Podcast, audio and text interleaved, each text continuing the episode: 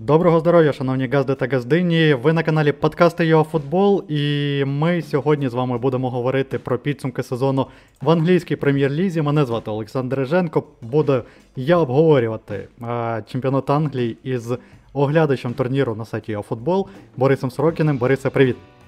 Привіт. Які загальні враження в тебе, можливо, в декількох тезах у тебе за це англійський чемпіонат склалися? Враження дуже хороші. Я вважаю, це був е, дуже класний, дуже цікавий чемпіонат е, з великою кількістю драматичних поворотів. Е, цікаві були команди, захоплюючі матчі. І найкраще це повернення болівальників. Атмосфера на багатьох матчах була просто неймовірна. Були просто драматичні провали, як з Манчестер Юнайтед, сезон Манчестер Юнайтед. Була інтрига в чемпіонаті до кінця за кілька позицій. Так що це один з найкращих чемпіонатів за останні роки. Да, ти сказав про вболівальників, якось воно вже і забулося. Насправді, з приводу того, що е, у нас був е, коронакриза, у нас була і була пауза через це. Давай розпочнемо з першого місця з Манчестер Сіті. Чи можна сказати, що дійсно на даний момент Ман-Сіті найкраща команда англійського чемпіонату? Тобто у нас є а, Ліверпуль, який вийшов до фіналу Ліги Чемпіонів, але там немає Ман-Сіті. З іншого боку, зараз Ліверпулю чогось знову ж таки не вистачило в АПЛ, проте все одно тут виграє і чи по ділу виграє Ман-Сіті? Ну так, можна просто подивитися на турнірну таблицю. Це команда з найбільшою кількістю перемог з найбільшою кількістю забитих м'ячів, з найкращою різницею. Вони найстабільніше провели цей сезон, і дійсно їх заслуженість немає сумнівів. І для мене десь очевидно, що було десь е, в грудні, що вони стануть чемпіонами. Це був такий тяжкий відрізок для всіх. У Манчестер Сіті було сім матчів чемпіонату в грудні і ще два лізі чемпіонів, і вони всі матчі в грудні виграли. І саме тоді вони створили відрив. І, Напевно, так, був відрив 14 очок від Ліверпуля. У Ліверпуля було два матчі в запасі, але все одно. І потім трошки Сіті його розтринькав, але все одно, якщо брати дистанцію сезону в цілому, вони були найстабільнішими. І їх е, рівень футболу драматично не падав. Так що в мене немає сумнівів, що це найсильніша на даний момент команда чемпіонату Англії. Те, що вони не вийшли до фіналу Ліги Чемпіонів, це одне. Так, вони не виграли інших е, домашніх турнірів. Але якщо брати чемпіонат, е, це це такий найбільш рутинний так, турнір, то треба перемагати кожного тижня, перемагати, перемагати, перемагати, і в цьому у світі не було рівних. Як ти думаєш, можна в деякій мірі порівняти матчі Мансіті з Астон Віллою та того ж Мансіті проти Реалу? Тобто розвиток подій в деякій мірі був схожим, але я, на жаль, не дивився повністю матч проти Астон Вілли, я дивився одразу чотири поєдинки, тому в мене загального враження не особливо склалося. Як вважаєш ти? Чи заслужено виграв конкретно цей матч? Давай скажемо Мансіті? Ну, про Сіті є таке. Е... Таке його обговорює в такому контексті, що це настільки досконала неперевершена команда більшості матчів, що дивитися це на це навіть нудно, що настільки все ідеально, настільки їх величезна перевага, і дійсно е, найчастіше е, суперників в Сіті взагалі немає яких шансів. Немає. І багато хто каже: ну от Лірпуль це така енергійна команда, вони довіряють іншим і собі, і все таке, і тому Лірпулі цікавіше. Але ми бачимо, що в кінці сезону два останні тури, і Сіті вже видає теж два такі два валідольні драматичні матчі. Вони програвали Вестхему 0-2 і зрівняли 2-2. Потім вони програвали Віллі 0-2 і теж е, вирвали перемогу 3-2. Так що Сіті показує, що він також е, може е, грати емоційно, може грати драматично і може показувати характер. Але ну, якщо порівнювати перефінал, це просто показує здатність команди психологічно витримати удари. Так вони програли реалу дуже драматично, але на наступного тижня вони розгромили Ньюкасл 5-0, потім вони виграли Ворхепена 5-1. Тобто і цей камбек, і противіле, це теж показує, що е, команда дуже сильна не тільки в тактичному, фізичному е, плані, але й психологічному. Е, вони програвали 0-2 у найважливішому матчі сезоні за 15 хвилин до кінця, але змогли відігратися. Так що як каже Пеп Гвардіола, гравця в Сіті не можна сумніватися ніколи. Так вони програли Реал, але це теж це якась феноменальна гра, феноменальний результат. І таке буває, що в лізі чемпіонів, що 2-3 хвилини змінюють все. Якщо ж казати про чемпіонат, то знову повторюю, що Сіті був найбільш стабільним, а чемпіонат е, це такий, це такий турнір, де треба перш за все брати стабільність. У Сіті це є стабільність у всіх компонентах від тактики до психології. Давай ми тут же зачепимо, е, зачепимо тему Сашка Зінченка. Е, знаєш, я навряд чи відділяюся від інших болівальників, і мені насправді не дуже подобається гра Олександра. Е, буде грубо сказано, і так по народно-християнському, як то сказати, якщо так можна сказати, він трішки дубувати, все ж таки, я вважаю. Тобто людина одного пасу отримає, тут же віддає ближньому, нічого конкретного особливого від нього ми не бачимо, але. Я дуже він для мене виріс дуже сильно в очах за півфінал Ліги Чемпіонів з Реалом. Якраз за другий матч, коли в команди нічого не клеїлося, пам'ятаєш, як пропустили перший гол, і гравці Мансіті просто не зрозуміли, що що відбувається, все йде не за планом. І в мене тоді а, якраз Зінченко був одним з небагатьох у складі Мансіті, який дійсно хотів, він не міг, але в нього було видно характер. В неділю в тому ж матчі проти Астон Вілли, як вийшов Зінченко, я був впевнений, що в тому числі за через характер випускає Пев Гвардіола Зінченка. І для мене це я вважаю головний аргумент, чому такий гравець потрібен Пепу Гвардіолі. Але проблема залишається теж. Він не гравець стартового складу. Що думаєш ти з приводу нього? Ну так. Е, ще навіть в першому таймі грі з Вілли було повідно, як він там багато стрибав е, на лінії, щось там намагався якось підбадьорити і своїх партнерів по команді завести якось трибуни. Так що так, е, Зінченко це перш за все, перш за все командний гравець, душа роздягальня. Він е, він дійсно переживає за Сіті, він дуже любить цей клуб, е, він любить місто, він любить команду і гравців по команді, і його дійсно хвилює, хвилює клуб. і і, мабуть, в клубі, в самому клубі це цінують е, гравця, який настільки відданий команді. Е, і такі гравці теж потрібні. Е, не завжди. Ну, Чомусь мене часто впадає, часто згадує такого гравця, як наче із реалу. Теж він завжди на другому плані, захисник центральний, він завжди на підхваті, коли хтось травмований, то він грає. Але коли він грає, то він повністю віддає себе, тому що це його клуб, і він все всю кар'єру в реалі, більш за все любить реал. І Так само Зінченко, просто такі гравці теж потрібні. Вони дадуть свою енергію, своєю відданістю, е, вони завжди позитивно налаштовані на вони дуже переживають за результат. І і цими якостями Зінченко саме корисні в Сіті.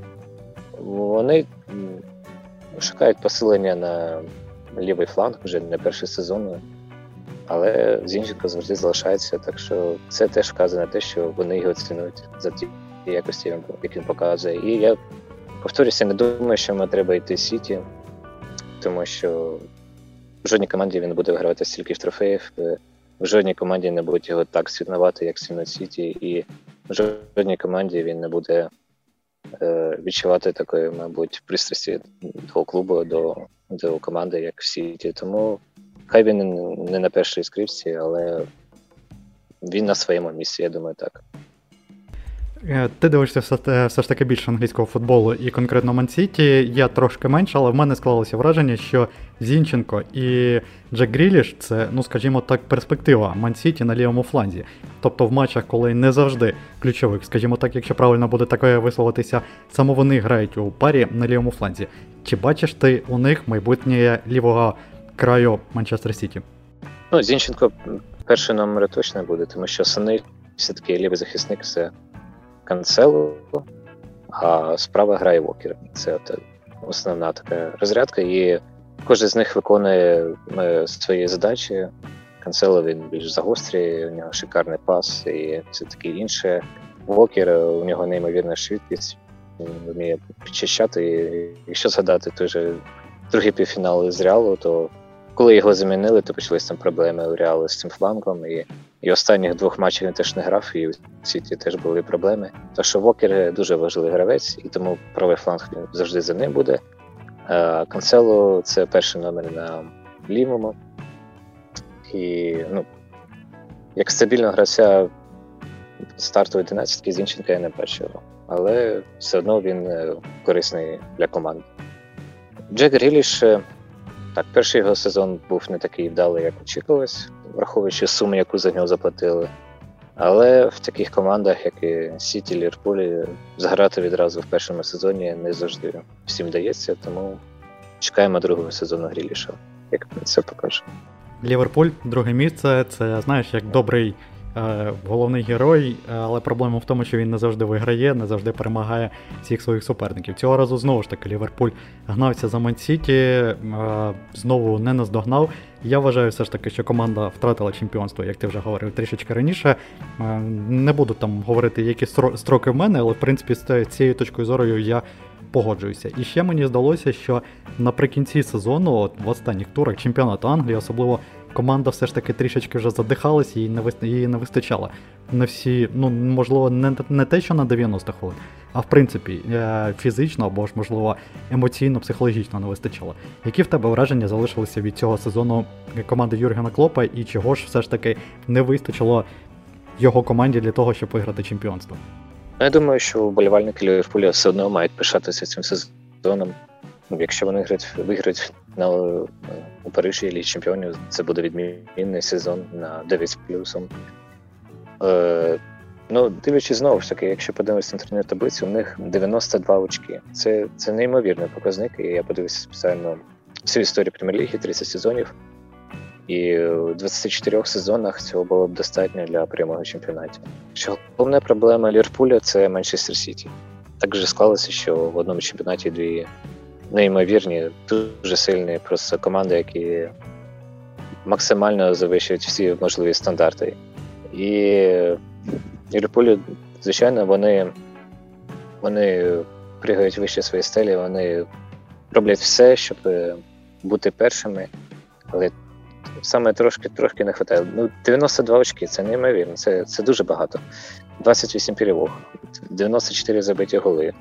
Просто ну, складно щось зробити більше. Вони і так е, фінансово не можуть е, бути на такій живій сіті, як і Сіті, якого підтримка цілої держави. Ліверпуль він має заробляти сам. І Він так багато заробляє, він класно з цим справляється, але все одно в них є такі суперники, з якими важко щось зробити в ігровому плані. Але треба просто віддавати їм належне за те, що вони навіть конкурують Сіті. Не те, що вони програють, а те, що вони конкурують, це за теж досягнення. Те, що вони виграли один сезон, це теж величезне досягнення. Те, що вони грають в фіналі чемпіонів, те, що вони. Ну, ти кажеш, що вони втомилися, але що вони вже дійшли. Вони були в фіналі Ліги Кубка Ліги, Кубка Англії. І буде зараз фінал Ліги Чемпіонів. Це ти уявляєш, яка це кількість матчів. Це більше 60 матчів. Це е, це величезне навантаження. Те, що вони у всіх турнірах дійшли до фінальної крапки, це я вже велике досягнення. Так що сезон так вони не виграли чемпіонат, але в цілому сезон чудовий у Ліверпулі, я так думаю. Якщо дивитися до деталі, то ну, можна, наприклад, казати, що вони не виграли Манчестер Сіті, не виграли у Челсі, не виграли Тоттенхема чемпіонату. Це всі команди з топ-4. І були матчі там, де вони втрачали перемоги, там вигравали 2-0 у того ж Челсі і Брайтона не могли втримати перемоги. Але в той же час вони лідери чемпіонату за кількістю матчів, де вони пропускали першими, а потім перемагали. Так що у Лірполя є все для того, щоб бути топ-клубом, вони топ-клуб. І дійсно головна їх проблема це Сіті, які ще більш неперевершені своєю неперевершеності, ніж Лірполь. Здорово сказав. Е, Дивись, ти сказав про фінансові. Е, фінансову таблицю, давай так, е, я скажу, зачепили. І принаймні, що і Ліверпуль однозначно не найбагатший клуб англійської прем'єр-ліги. Є той же Сіті, є, умовно кажучи, Ман Юнайтед, які б там проблеми у клуба не було, але гроші гроші там є завжди. Є Челсі, також, які б там проблеми не були. Ну і точно можемо і далі копати і дивитися. Питання в мене от у чому? З приводу Ліверпуля. Багато тому, що говорять вже на перший сезон, тому що результати клубу не відповідають його фінансовим спроможностям. Тобто. Почасти такі фра... так, таку фразу говорять, коли клуб навпаки йде нижче за свої можливості. А тут ситуація все ж таки багато хто вважає інша. Як ти думаєш, через що? Все ж таки клоп топ? Чи ну так, це власне мене моє головне питання було: чи Юрген Клоп топовий тренер, там який просто робить неможливо, або ж все ж таки впливають і інші фактори? Ну, а що Юрген Клоп топовий тренер, як можна в цьому сумніватися? Ем, просто згадаємо, чим був Лірпуль 7 років тому. Е, це був якийсь жах. Вони були там в середині таблиці. Ну, так був сезон з Бредом Рончерсом, коли вони були другим, але все одно в цілому Лірпуль не був такої сили, як він став зараз. І ну, клуб він дуже розумна людина, і він він поєднує собі вміння і тренера, і менеджера. Тобто він він дійсно любить саме тренувальну роботу, працювати з гравцями, розвивати їх.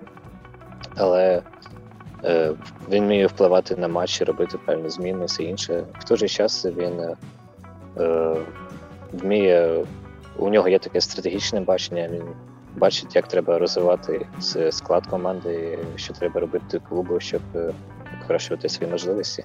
Але дійсно справа не тільки в клубу, в клубу а взагалі всій структурі в Ліверпулі. Е, у них дуже професійно вибудена вертикаль. Е, є департаменти, які працюють дуже професійно, скаутинговий, аналітичні департаменти. Вони вони дійсно заробляють багато, тому що вони розвивають свій бізнес, і продажі футболок. Це була історія, коли вони переходили з New на Nike. І, Тобто вони і якщо дивитися зарплатний фонд, то Ліверпуль на другому місці, по-моєму, після Манчестер Сіті, або третє після Сіті Юнайтед. Тобто вони витрачають багато, але вони заробляють багато. І все це завдяки професіональній роботі усього клубу, клубу, не тільки клубу, але й інших департаментів. Там просто цей Ліверпуль це приклад. Ну і Сіті теж. Сіті насправді теж е, спортивна вертикаль вибрана ідеально. І Сіті Ліверпуль це е, клуби приклади для всіх інших лізі. Такими хочуть бути і Тоттенхем, Арсенал, Юнайтед, і зараз Челсі з новими власниками. Вони всі собі задають питання, як ми маємо бути такими, як вони. Тому що зараз е, це прірва між цими двома клубами, всіми іншими, і всі інші клуби з топ-6 вони хочуть бути такими, як Сіті Ліверпуль. Працювати так же професійно і якісно, і ефективно, як ці два клуби. Челсі, ти вже згадав про цей клуб і про те, що, власне, хто не знає, навряд чи такий є, що втратив він свого російського власника Романа Абрамовича. Які ти тепер бачиш, яким ти бачиш майбутнє? Чи залишиться цей клуб у топі? Чи вдасться е, підхопити новому власнику цей клуб, ну і зберегти принаймні ті позиції, які у клубу є зараз? Ну, історія американських власників е, в прем'єр-лізі, вона неоднозначна. Є приклади глейзерів. Манчестер Юнайтед, коли все призвело до такого хаосу і провалу, і коли приймаються жахливі рішення. І взагалі це приклад, як не треба керувати клубом. А є ще е, Генрі, Фенвей Груп в Ліверпулі, де навпаки все працює як е, за годинником, е, все вибудено прекрасно. І подивимося, які є ще приклад Арсеналу. Вони і помиляються, і приймають правильне рішення. Сім'я команди. І де за цією школою опиниться Челсі, його новий власник, ми ще рано казати, але начебто у них там. Ну, всі ці американські власники не спеціально.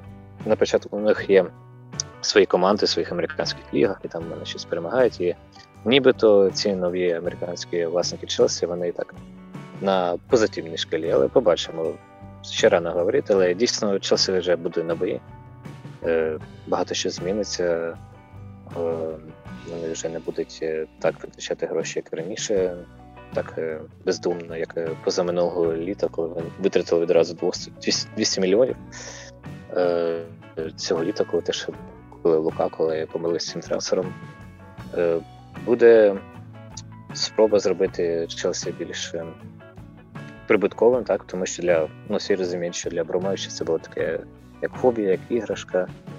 Хоча там Челсі добре заробляв на продажах гравців, але все одно е, це був е, прибутковий клуб, е, не прибутковий клуб, і не був він побудований як бізнес-моделі. Зараз нові власники, мабуть, спробують хоча б вивести це в нуль в Челсі, і по-іншому будуть приймати рішення щодо планування складу і інші. Мабуть, не будуть так часто звільняти тренерів, як це робив Абрамович.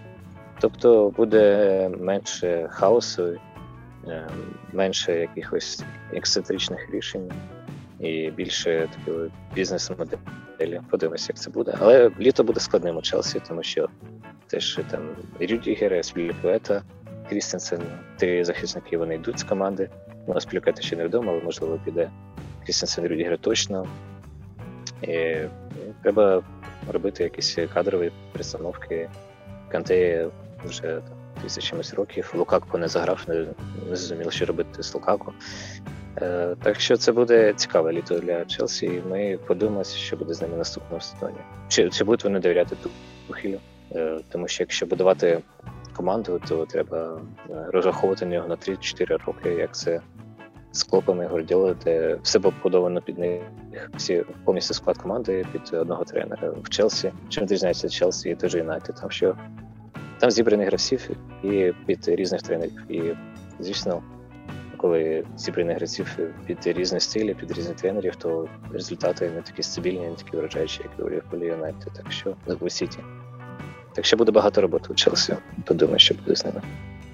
Ти думаєш, все ж таки Лукако це провальний трансфер? А як а як же початок сезону, коли все виходило, така зірка номер один був, і клуб був е, в лідерах? Е, Ну тоді щось не пішло, не пішло так, звісно, але можливо також період на аклімат... на акліматизацію потрібен. Так він на емоціях одразу вийшов, давав результат, потім е, без сонця в Лондоні якось йому нудно стало. Можливо, на наступний сезон стане веселіше. Ну, в нього так, е, так скажемо, не склалися не дуже хороші відносини з тренером, з Томасом Тухелем. І в кінці сезону Тухіль часто залишав його на лавці, коли можна було випускати, щоб там, не знаю, робити якісь зміни. І взагалі так зіпсувалося у нього відношення з клубом. Не всім команді подобається те його його коли він історія, коли він дав інтерв'ю, сказав, що його неправильно використовують. Тобто Лукако він хотів бути такою примадонною першим першим головним гравцем. І, А в Челсі а тренери вони очікували від нього те, що він більше підлаштовується, буде підлаштовуватися під е, їх стиль гри. Так що не склалося якось з двох сторін. Очікування не виправдалося і Лукаку від клубу, і клубу від Лукаку. І... Ну, звісно, кудись його посунути буде складно, тому що ну, вони витратили 100 мільйонів євро, він отримає багато зарплатню, і мало хто може собі дозволити взяти Лукаку. Так що він так, мабуть, він залишиться в Челсі, але знову ж таки дві сторони мають працювати над тим, щоб піти налаштувати ці зв'язки, е, полагодити, тому що поки ні, да, поки він не заграв і багато було претензій з обох сторон. Два клуби з північного Лондону, Арсенал і Тоттенхем, боролися до кінця за четверту сходинку турнірної таблиці. Я називаю цю боротьбу хромого та сліпого, тобто Ну, не не хочу сказати, що у них не виходило, чи не хотіли вони точніше боротися за Лігу Чемпіонів, але е, стабільності їм взагалі не вистачало, і програти, умовно кажучи, якийсь матч, е, де не можна просто поступитися, це для них було нормою. В останньому турі так вони показали свою силу проти абсолютно днерських команд, але тим не менш. Які у тебе враження від обох команд е, лондонських цих, якраз північного Лондону, і як ти думаєш, чи буде хтось із них в топі е, в майбутньому, яке можна осягнути? Ну, Ці дві команди вони розвиваються. Вони вибрали е, різні, так би мовити, шляхи розвитку. Арсеналові навіть перед стартом цього сезону він не розраховував на те, що він потрапить до Ліги чемпіонів. Це було б добре, але для них це не було таким імперативом. Це е, статистично наймолодша команда в Лізі. Там менше 20, менше 25 років середній е, середній вік основного складу. Е, вони перебудовуються, вони проводять кадрову чистку, вони відмовляються від ветеранів високооплачуваних. Це і вони довіряють Артеті, те, що він щось побудує. І вони дивляться майбутнє. Для них Е, Ліг чемпіонів була б хорошим бонусом, але вони поставили свій цілі. Для них зараз головне таке будівництво команди на майбутнє, не знаю, на найближчі там 5 сезонів, умовно кажучи. Е, навпаки, він е, коли він запросив Конте, він зробив ставку на зараз, тому що Конте він він недовго залишається в командах. Так він в Ювентусі найдовше працював три роки, і зараз у нього ще контракт на рік, і поки він так не не збирається його продовжити. Тобто це ставка на зараз. І те, що вони змогли пробити слід чемпіонів, вони мають максимум витискати з цього. Зараз вони можуть когось під ліс чемпіонів ще купити, під конти, під ліс чемпіонів, тому що всі хочуть працювати з таким тренером, всі хочуть грати лізі чемпіонів, і Тоттенхем має витискати ці можливості, ці, ці шанси попрацювати з конти максимум зараз.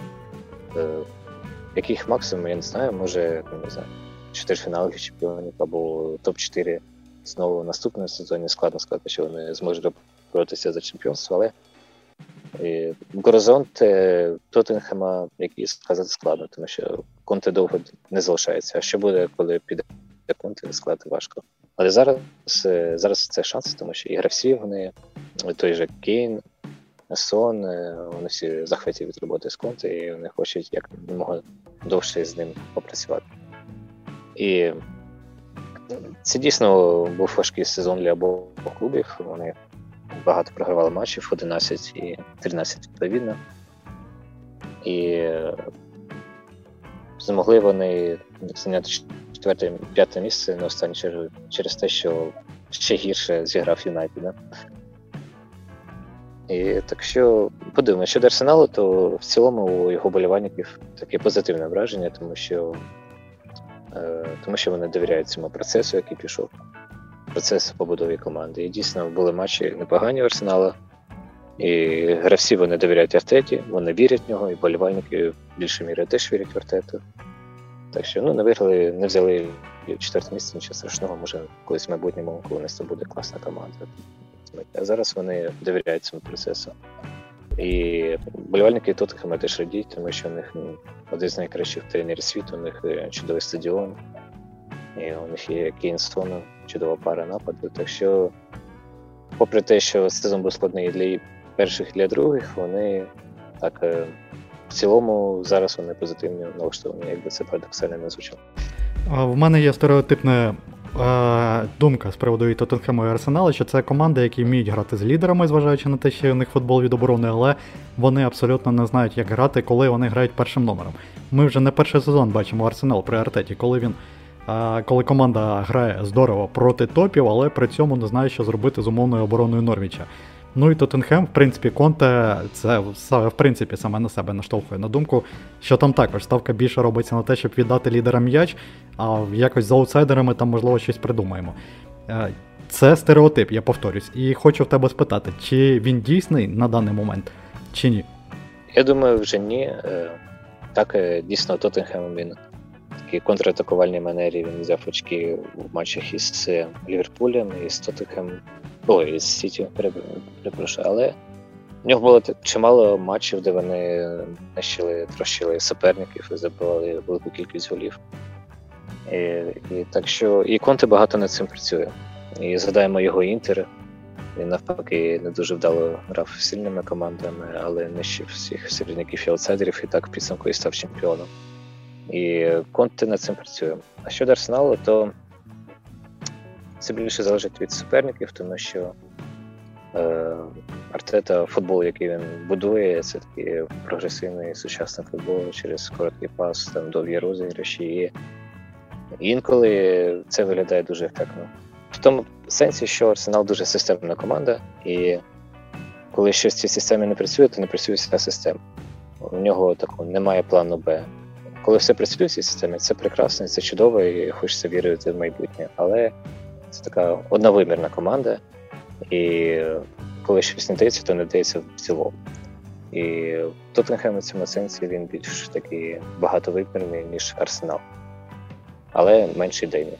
Ти сказав, коли говорив про Арсенал і Тоттенгем самому початку, а тако а, два класних слова таких можливо і колись у відношенні цих команд, що вони, можливо, колись будуть грати краще і піднімуться вище у тренірній таблиці. Третя команда з англійського топу, якщо можна вважати топ-6, рахувати топ-6, це Манчестер Юнайтед. Це також, як і від Арсеналу, у мене вже немає жодних надій. Вболівальники дияволі у цьому сезоні жили за принципом, коли він вже завершиться, але проблема в тому, що вони за цим же принципом жили і минулого сезону, і майже увесь час, поки немає. Е- Алекса Фергюсона. Тобто був невеликий сплеск, коли команда йшла другою, так при Улі Гонрі Сульшарі. Але при цьому вболівальники навіть тоді говорили, можливо, колись ми будемо боротися за чемпіонство. Весь час команда живе в надії, весь час команда е, вболівальники живуть в надії, весь час е, в команди щось не те, чогось не вистачає. Наприкінці цього сезону я також зізнаюся, на жаль, не дивився жодного матчу, але судячи з результатів, там футбол просто в принципі не був потрібен вже нікому. Ні Рангніку, ні Роналду, ні іншим футболістам. Всі просто чекали завершення сезону, можливо, чекали чекали Тенхага, який з понеділка вже офіційно головний тренер команди. Можливо, чекали взагалі відпустки, я не знаю. Що ти скажеш про Ман Юнайтед у нинішньому сезоні, і чи варто чогось чекати від Тенхага? Ну, мабуть, вже всі забули, але ми в минулому сезоні Юнайтед був другому чемпіонаті. І коли вони влітку писали Санчо, Роналду, Варана, всі думали, ну все, це заявка на чемпіонство. Зараз будемо боротися за чемпіонство. І їх шосте місце це дійсно провал, це жахливий провал. І можна тільки сказати дві цифри. Те, що перше, що в них нульова різниця м'ячів, тобто 57 забитих, 57 пропущених. І друге, те, що Бернлі, який вилетів, він пропустив менше, ніж Манчестер. Так це це дійсно жах, і один тільки Ерік Тенхах, він щось не змінить. По-перше, це добре, що що нарешті Манчестер Юнайтед буде тренер, тому що я вважаю, що останні десь три роки тренера в Манчестер Юнайтед взагалі не було. Е, і, А Тенхах це саме він любить таку тренувальну роботу, працювати з футболістами е, на тренувальному полі, розвивати їх. І в Юнайті такого не було, тому що ні Сульшер, ні тим паче Рагнік, вони е, за основними своїми якостями це не не тренери тренувального процесу. І, Але справа не тільки Тенхагу, Юнайтед треба багато що робити. Ми вже казали про Челсі, там про інші клуби, і Юнайтед цієї категорії клубів, яким треба багато що змінювати, щоб бути успішними. Ну, по-перше, це спортивна експертиза, тому що одного тренера мало, щоб е, щоб е, зупинити цю негативну тенденцію і якось розвиватися. Той же Тенхах, у нього була прекрасна структура в Аяксі, у нього був відмінний спортивний директор Марк Овермерс і генеральний директор Вандерсар, і там все теж було чітко побудовано, хто за що відповідає, чудова робота всіх департаментів клубів. Тобто це було дуже професійно. В Юнайті такої професійності нема.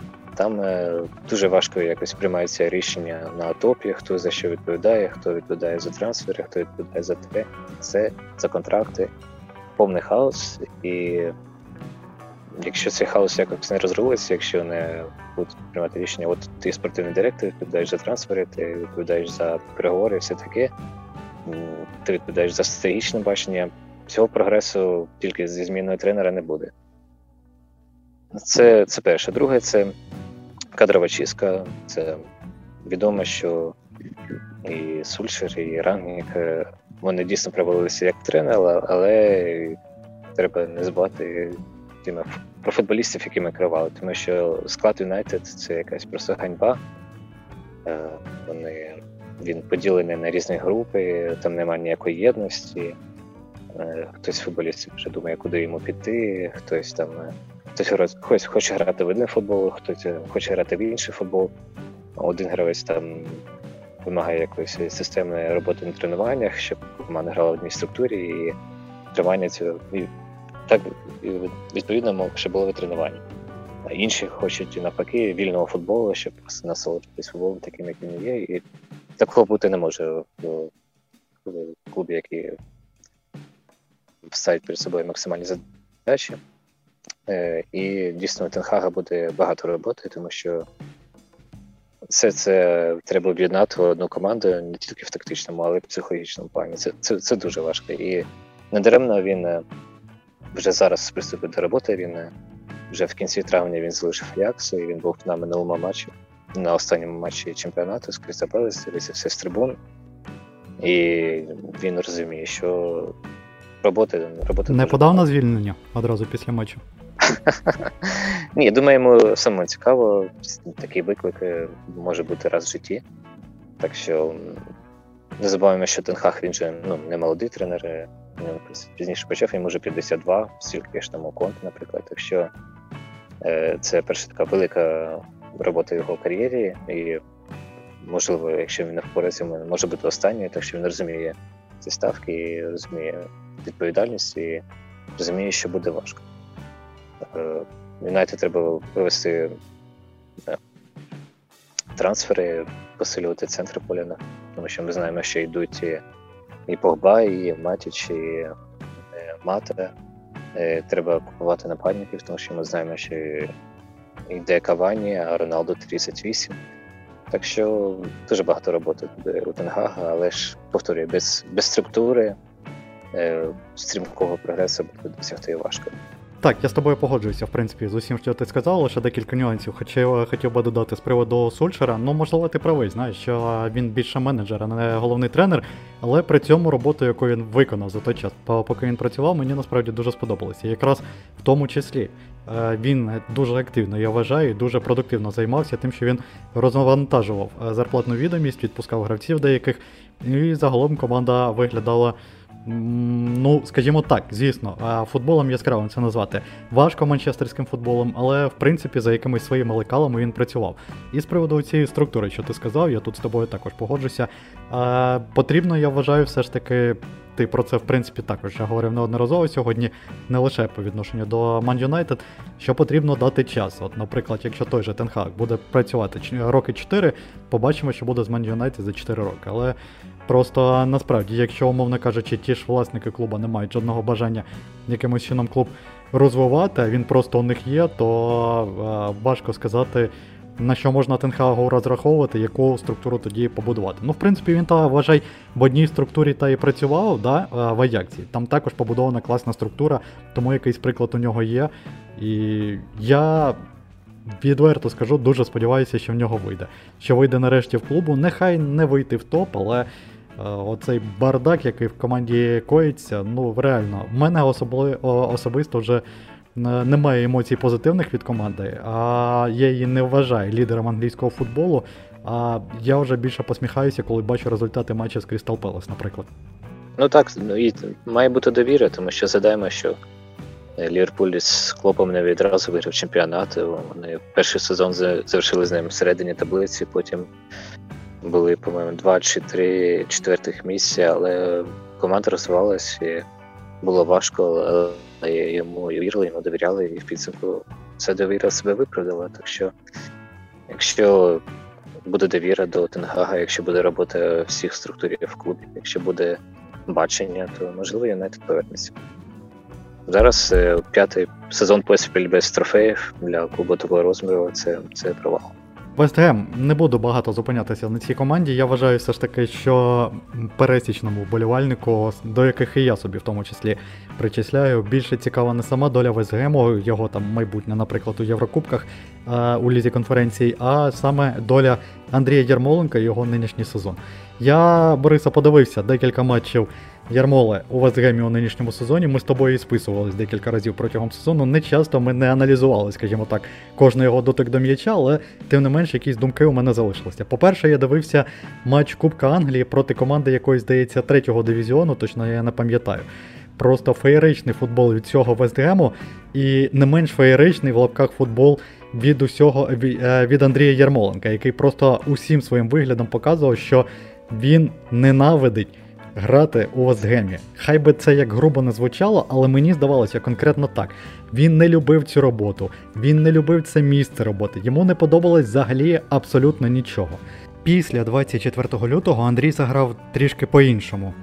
Але проблема була в тому, що ті матчі, які я бачив, в нього було видно бажання він як і в збірні, наче як молодий, розпочинав бігати. Але проблема в тому, що в мене складалося враження, що він а, таке враження, що просто не тренується з командою. Знаєш, приходить просто в неділю на гру, посидіти на лавці запасних і, можливо, там його колись випустять.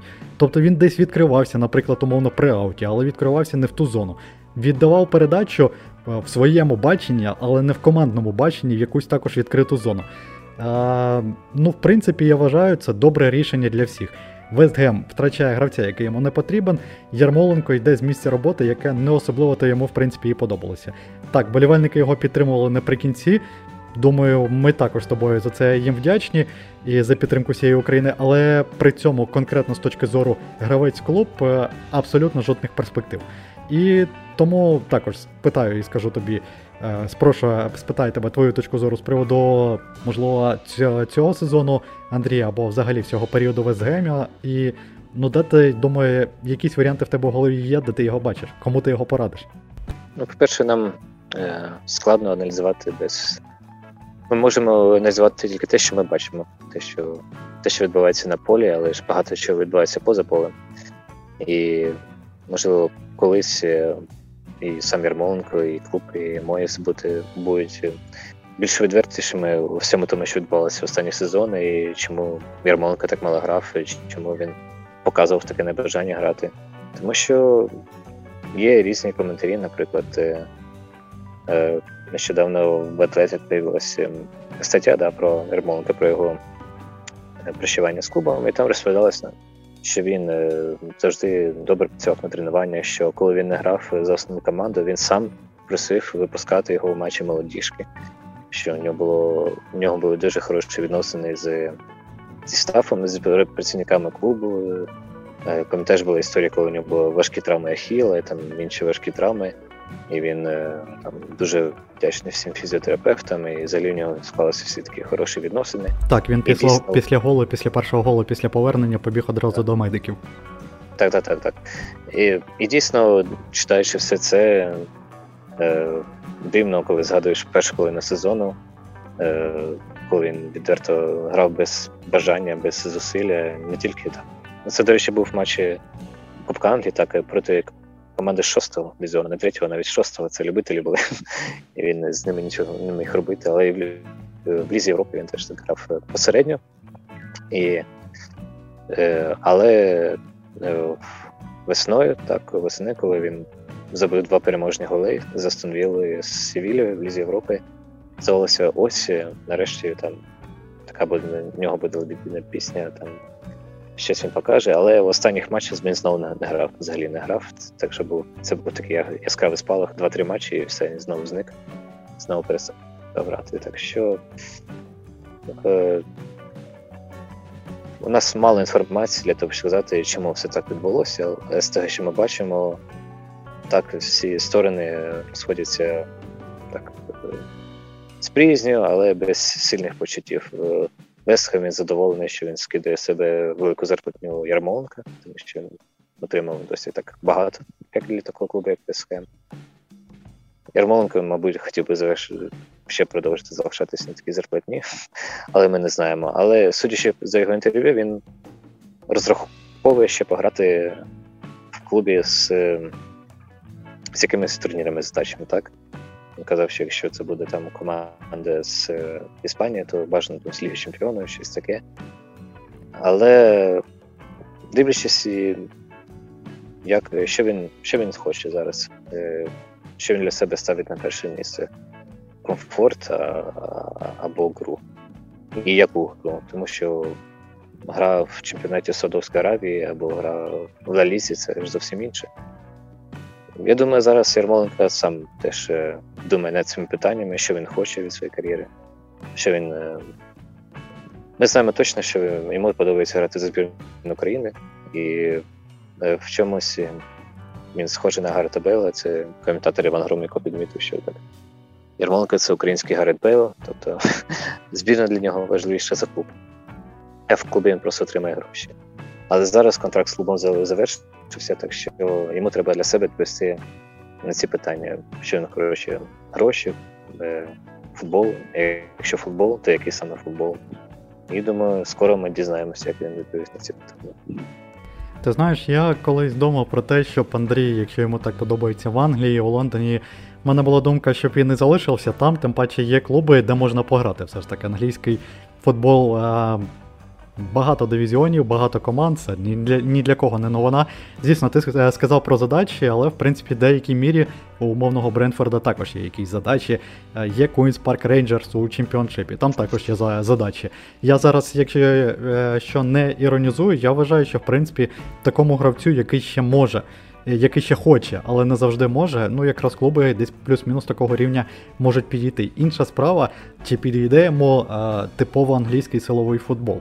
От тут я не певен. Я зараз не говорю за стиль Бренфорда. На жаль, я його так е, також не бачив не так багато. Але в принципі, я думаю, ти погодишся, що команди нижче 9-10 місця в Англії продовжують грати плюс-мінус так. Да ні, не обов'язково. Ну, значить, Собіла... значить я лише на такі матчі потрапляв. Подивимося, є той же Фулхем, який повернувся в прем'єр-лігу. І вони грають і дуже яскраво. Якщо Фулхем його покличе, я б на місці Ярмоленка погодився. Я тебе спитаю зараз більш глобально з приводу усіх команд, ми зараз обговорили. В принципі, плюс е, топ-7. Є у нас ще команди з 8 по 20 місце. Чи є в тебе якісь там е, конкретні враження, особливо е, які залишила якась конкретна команда? Хто для тебе найбільш такий, про кого хочеться зараз поговорити? Давай тобі задам питання, ти спробуєш згадати. Як ти думаєш, яка команда в прем'єр-лізі в другому половині сезоні набрала найбільшу кількість очок після Сіті і Ліверпуля. А, це легко, це Ньюкасл. Так. От про Ньюкасл мені хотілося сказати, тому що теж майбутнє цього клубу тому таке радужне, яскраве, цікаве. Тому що ще взимку здавалося, що вони вилетять, що шансів ніяких нема. Але вони дуже добре підсилилися, і головне, покликали Еді Хао, тренер, який зробив собі ім'я в Борміті. І е, саме далі трансфери, тому що всі трансфери були яблучко, як так би сказати, і робота Хау вони призвели до того, що Ньюкасл піднявся і ледь не злетів до першої десятки. Е, Дійсно, вони у них безмежні безмежні гроші, вони не можуть їх витрачати, як як свого часу витрачали Челсі та Сіті через фінансові перплеї, вони будуть поступово розвиватися. Але думаю, у нас може з'явитися ще один такий претендент на Єврокуб в наступному сезоні, і Ньюкасл Ньюкасл розвивається. Ще мені хотів сказати про Crystal Palace, тому що це була така, як ти. Е, така дуболобна команда, да, друга половина турнірної таблиці, але вони влітку е, повністю змінили стратегію. Е, Рой Хочин пішов на пенсію, вони запросили Патріка Вієра, Писали кілька яскравих футболістів і, і повністю змінили свій стиль гри. І це єдина команда другої половини таблиці з позитивною різницею забитих пропущених м'ячів. І Пелес грав дуже цікаво. Я очікую на другий сезон Патріка Віра, тому що думаю, у цієї команди є майбутнє, і у цього тренера є майбутнє. Е, Цікаво, що буде в наступному сезоні з Брентфордом, чи вони переламають цю історія другого сезону, тому що так кажуть, що в перший сезон, другий сезон е, втриматися важче, ніж перший, якщо ти повернувся, якщо ти вийшов з чемпіоншипу. І в першому сезоні Брентфорд він перевершив всі очікування, тому що це най, найскромніша з усіх команд АПЛ. Вони зайняли 13 місце. І вони перемагали Арсенал, перемагали е, Челсі, грали нічого з Ліверпулем і Тоттенхемом то і взагалі показала себе дуже яскраво. Ось е, треба згадати про виліт Берлі, тому що це була така е, мало цікава кому команда, але команда зі своїм обличчям, це обличчя Шона Дача, всі знаємо про свого тренера. Е, це був найбільш олдскульний англійський футбол, і жорсткий 4-4-2, і з навіси, стандарти, навіси стандарти, і все верхом, і жорстка боротьба, все таке.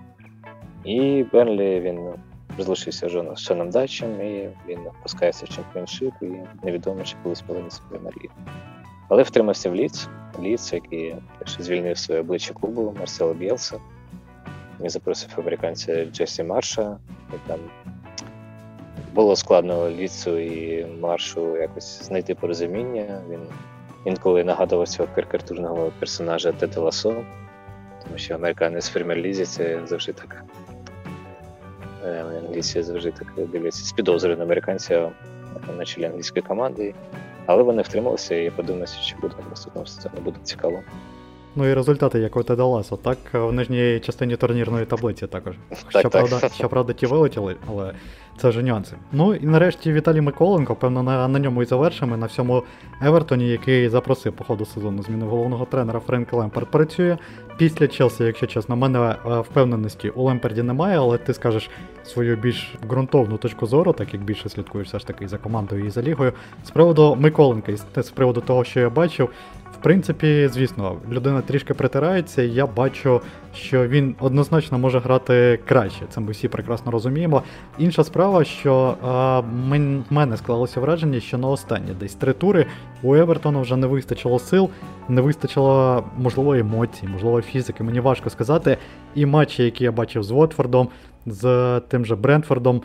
Просто жахливо провів Евертон. Так само не виділявся Миколенко. Тобто він не сказати, що він випадав із цієї поганої гри, але при цьому він також і не тягнув, таким же був середнячком, умовно кажучи. І в цілому я бачу перспективи Миколенка щонайменше в Евертоні, доволі непогані. Але побачимо, чи запросить клуб на його фланг е, якогось іще гравця. Буде цікаво це побачити. Що ти думаєш з приводу Евертона, у якого начебто були перспективи, також бачили команду, ну щонайменше в першій частині турнірної таблиці, а вона тут бореться за виживання. Знаю, ти писав статтю про Евертон, я її читав, я її пам'ятаю. Бардак у клубі, ну скажімо так, більше, ніж Манчестер Юнайтед, ну і відповідно результати гірші. Але при цьому він також є, що і надає якраз можливості клубові розвиватися. А, Що ти скажеш з приводу Миколенка, його перспектив і взагалі перспектив Евертона разом з цим тренером, можливо, з новим? Ну, по-перше, Евертон все-таки правильно зробив, що звільнив Бенітеса, тому що е, це дійсно була атмосфера суцільного жаху зі всіх сторін. Е, атмосфера команді і не було, е, всі були перегнічені, всі були засмучені, всі були подавлені. Болівальники були проти, проти тренера, творився суцільний безлад, і е, залишати десь таку ситуацію невирішено неможливо було. Так що так, пізно, пізніше, ніж це треба було, але вони розлучилися з Бенітесом і запросили Лемперда. І Лемперд він спочатку хотів е, грати так ніби свій футбол. Він теж такий, в нього ідеї сучасного футболу, але він побачив, що так можна і вилетіти з таким неналаштованим до кінця своїм футболом, з командою, яка дуже багато пропускає, з командою, яка взагалі не бере очки на виїзді. І тому він е, відмовився від е, цієї ідеї поки до, до кінця сезону. І головне було врятуватися.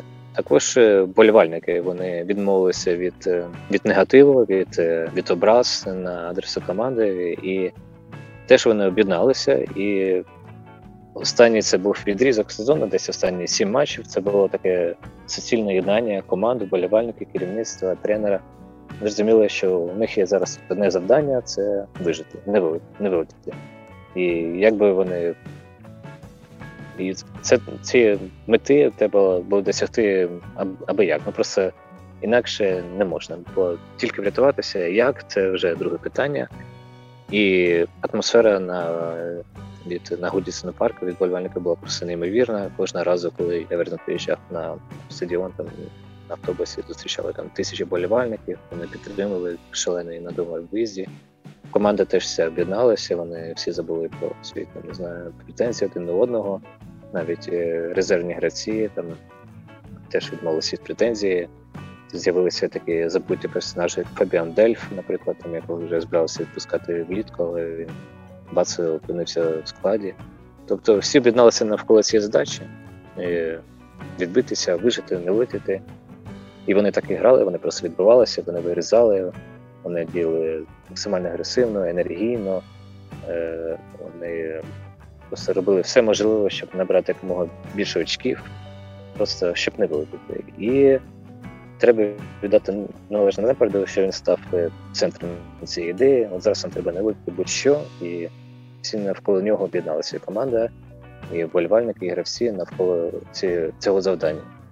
Це добре, те, що вони втрималися, тому що прикро було втрачати Евертон, це такий великий історичний клуб, популярний в Англії, і Віталій Миколенко. Там. Так що добре, що вони втрималися, але зараз вже питання інше, що далі, е, як ми будемо буватися, ну, яка яка буде у нас ідея наступного сезоні? У нас була ідея не буде, яка що ми будемо робити в наступному сезоні.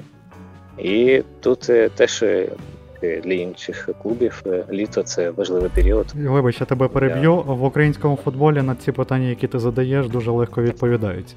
Перший сезон ми боремось за виживання, другий за топ-15, тоді топ-10, а тоді за Єврокубки, тільки не за Лігу Чемпіонів, там Динамо і Шахтар. Тобто вже все готове. Просто послухайте інтерв'ю умовного Андрія Засухи з Ковалівського колосу. Ну, в Англії конкуренція все-таки сильніша. Тут е, не можна без сили грати. І не можна просто жити метою не буде. Ну, Цього недостатньо, особливо для Вертона. Тому важливо, які вони собі поставлять цілі, важливо, як вони будуть працювати зі складом, тому що в них теж питання зі складом. Так вони вони втрачають кілька футболістів, які отримували дуже багато, і Евертон був сьомий в лізі за зарплатним фондом. Зараз вони зменшаться навантаження на зарплату, але все одно є над чим працювати. І головне, влітку, мабуть, Лемперс знову спробує щось таке позитивне побудувати в плані грі. Тобто не відбиватися і там вирізати очки, але награвати їх якісною грою. Поки цього не було, поки цього ми не бачили виконання Вертона. І влітку він буде над цим працювати. Це його шанс е, довести, що він дійсно сучасний тренер е, Лемпер, тому що і в Дербі, в Челсі він готовий були. Незрозуміло, незрозуміло було, що від нього очікувати, і результати були такі незрозумілі. І зараз теж ще він не дав відповіді на питання, чи вийде з нього тренер, взагалі тренер як такий. І він розуміє, що для нього це теж така відповідальна робота. Е, щодо Миколенка, то дійсно перспективи хороші. Я думаю, що клуб на нього розраховує як на основного лівого захисника і е, і болівальники його люблять за його відданість, е, за його таку нерегійність. Він е, постійно бореться, він не скилий. Так у нього є помилки, технічні помилки, є багато технічних помилок. Він ще е, не повністю адаптувався до ліги, але в цілому кінці він справляв позитивне враження. Коли команда грала добре, коли команда грала так відчайдушно, то він теж відділявся позитивно. Коли команда грала погано, він теж грає погано, тому що він такий командний гравець, як Сашко Двінченко. Але його люблять. Дійсно, і болівальники, і журналісти вони схвальні працюють. Розуміють, що він трошки ще сирий, що так до нормального, хорошого рівня, що треба працювати, але в цілому е, він е, позитивний персонаж для Вільсон Парку. Ну, мабуть, на цій позитивній ноті ми і завершимо наш сьогоднішній подкаст. Е, поговорили ми багато про що, власне, близько часу тривав. Тривала наш запис. Борисе, я тобі вдячний за те, що ти розклав по поличках в мене в голові і тих, хто буде слухати все, що потрібно знати про англійський футбол. Сподіваюсь, ми з тобою ще поспілкуємося. Можливо, цього місяця або найближчим часом все ж таки подкасти на його футбол які веду я, виходять не так і часто, саме в такому форматі. Був у нас чемпіонат Європи у 2021 році, коли ми стрімили щодня, але зараз трішки інша ситуація. Тим не менш, тим не менш, ще раз тобі дякую. Дякую всім, хто прослухав і дослухав аж до кінця, коли я всім подякував. Підписуйтесь на нас на наших в наших мережах в Castbox, Google подкасти, в YouTube подкасти YoFootball. Не забувайте і про основний канал наш YoFootball. В Telegram також так буде викладено обов'язково, не забудьте і там на нас підписатися. Ну і власне Мегого аудіо також там ми вас будемо чекати, подкасту футбол. На цьому все. Борисе, дякую, що приділив, приділив час. Дякую, слава Україні. Героям слава і перемоги нам.